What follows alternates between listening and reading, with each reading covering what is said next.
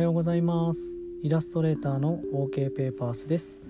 今日も配信始めたいと思います。よろしくお願いします。チャーハン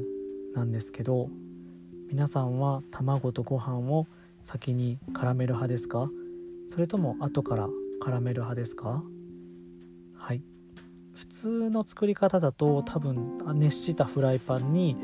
卵を入れて混ぜて、そこにご飯を投下っていうのがだと思うんですが、僕はですねあの高校生の頃アルバイトしてたお店で教わって以来、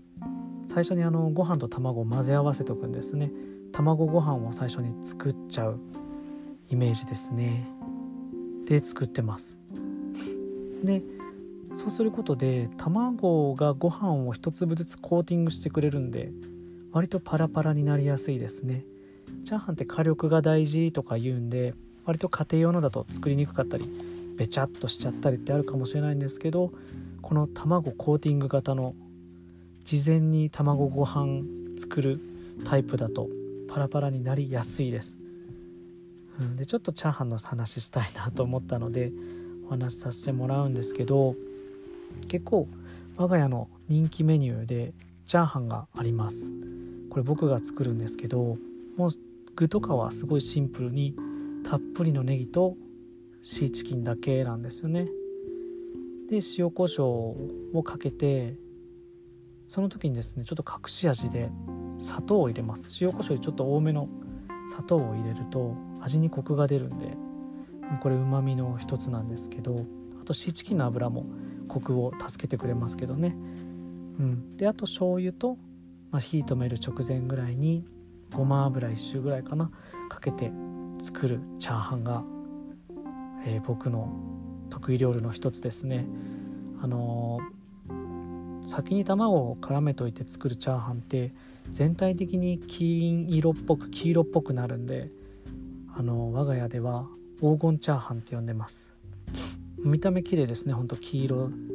い感じなので、であの略して黄金チャーハンゴンチャとか、えー、ゴールデンチャーハンゴルチャって呼んでるのは僕だけなんですけど、はい、あのー、そういうメニューがあって、うちの奥さんが特に好きで、昨日も作ったんですけどなくなるのがもったいないって言って食べてくれるんで嬉しいですね。はい。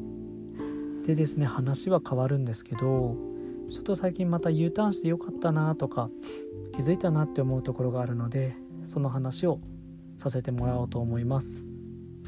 で、もともと U ターンしてきたのが僕らごねんぐらい前ですね。もうごねん経ってるんですけど、あのもともそもそもの理由が、えー、来年オープンの喫茶ナヌクをオープンしたいっていうのと、子供をですねなるべく自然に近い環境で育てたいなって思ったのが原因でした。で僕たち夫婦はまあ小学校から一緒で、まあ、かん幼なじみまでいかないぐらいの、あの関係なので、割と見てきた環境を一緒なので、まああの田舎で育ったふたりが帰ってきたっていう感じなので、他の聞いてくださってる皆様に当てはまるわけではないのかもしれないんですけどね。はい。で、まあ、最初にお話ししておくと、一番ちょっと大変だったのはあの給料の部分ですね。あの僕は名古屋にいたんですけど、その時働いた時からはかなり収入が減るので、うん、その部分の、まあ、貯金を切り崩したりとか、あのいろいろしながら工夫して生活してましたけど、そこが一番大きかったですね。であの働くにしても給料は結構名古屋と比べると下がったりっていうのがオーソドックスで、なおかつ以前は使ってなかった車を所有したりですとか、そうするとガソリン代がかかったり、ローンがあったり、あと冬は暖房ガンガン焚かなきゃいけない。僕らの住んでる飛騨市っていうところはすごい寒いので、冬はストーブガンガン焚かないといけないんですよね。その暖房費とかもあったりして、もう経済的には結構大変でしたね。なのであの働き方が安定するまではその部分は大変だったんですけども、割とそれ以外はいいことばかりで、であの収入は減るんですけども、お金を使う機会っていうのが一気に減りますね。あの名古屋に住んでいた頃は欲しいものとかあったりすると割とすぐに買いに行けたんですよね。えー、と服とかでもか仕事の帰りに寄ってみたりとか、土日にささっと午前中に行けたりとかするんで、あのー、すぐ手を出せちゃうっていうのもあるし、食事の選択肢もたくさんあるんですよね。あのー、夜飲みに行ったりもしちゃうし、朝ごはん食べに行っちゃったりとかも、うん、お昼もみたいな散財するんですよね、やっぱり、うん、っていうのが飛騨に帰ってきてからは結構減ったので、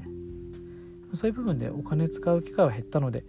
割と最近はそこら辺どっこいどっこいかなって思ってます。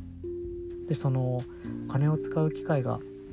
多かったってお話ししたんですけど、やっぱりちょっと名古屋にいた頃はですね、あのもう情報に埋もれてた気がします。多いたくさんの情報があって、ただそれが通り過ぎていくのもこう掴んでいくじゃないんですけど、そこに触れるみたいな、特段あのまあ流行ってるからとか、今これが人気だからっていうので、あの目の前のものに飛びついてた気がしますね。うん、たくさん情報があったんで、でこっちに帰ってくるとやっぱりそこまであのの情報はないので、まあ エスエヌエス とかですね、見ながら自分で選んで自分で探してとか、それを選択するみたいな風になってきましたね。あの洗練されていくっていうわけじゃないんですけど、うん、自分の好きなものがどんどん明確になっていくっていうイメージがありました。なので多分急に帰ってきた U ターンした当時すぐお店開く気だったんですけど、その頃開いてたら多分全然違うお店になってたなっていう気がしてます。いろいろディグってたら変わってきてるんじゃないかなって思ってますね。で、あのあとはやっぱり家族との時間がすごい増えました。で、時間も大切にするようになりましたし、働き方もやっぱり全然変わってきたんで、で朝もだいぶ早起きして、家族全員割と早起きなんですけど、朝ゆっくり過ごす時間が増えましたね。あのうち結構穏やかだねって言われることがありがたいことにあるんですけども、一つ原因としてたまに考えるのが、割と朝とか慌ててないからかなっていう、急いで準備してほらもう行くよみたいな走ったりとか一切しないんで、うん、そういうところ朝早起きして時間をゆっくり作って、その時間を大切にするっていうのはあの帰ってきてから結構またそこが変わったかなって思ってます。うん、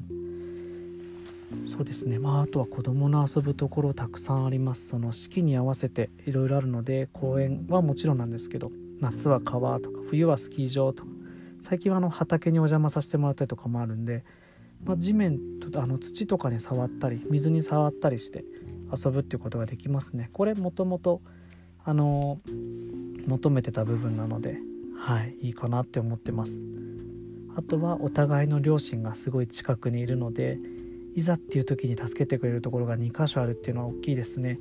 ちょっとこれ皆さん家庭環境やっぱあの住んでる場所によってここ変わってくると思うので、あの一概にはっては言えないんですけど、で僕らが気をつけてるのは、ただまああまり頼りすぎないようにしてますね。ちょっとあのこのままずっといい関係でいたいので、あのやっぱり近づきすぎちゃうとお互いの嫌なところってどうしても見えてきちゃう時がありますから、お礼をしっかりするとか、あの週に多くてもいっかいとかぐらいしかちょっと、まあ、週にいっかいも最近お世話にななお邪魔したりしてないですけど、うん、意識してますね。おかげで今も割といい感じの関係かなって思ってます。でそもそも今挙げた例も名古屋に住んでなかったら、そういった時間がなかったら気づけなかったことなんで、やっぱりその環境に合わせてですね、あの自分たちの生活を変えたり、まあ、楽しんだりっていうのが大切かなと思いました。はい、今日はそんなお話でした。聞いてくださってありがとうございます。終わりです。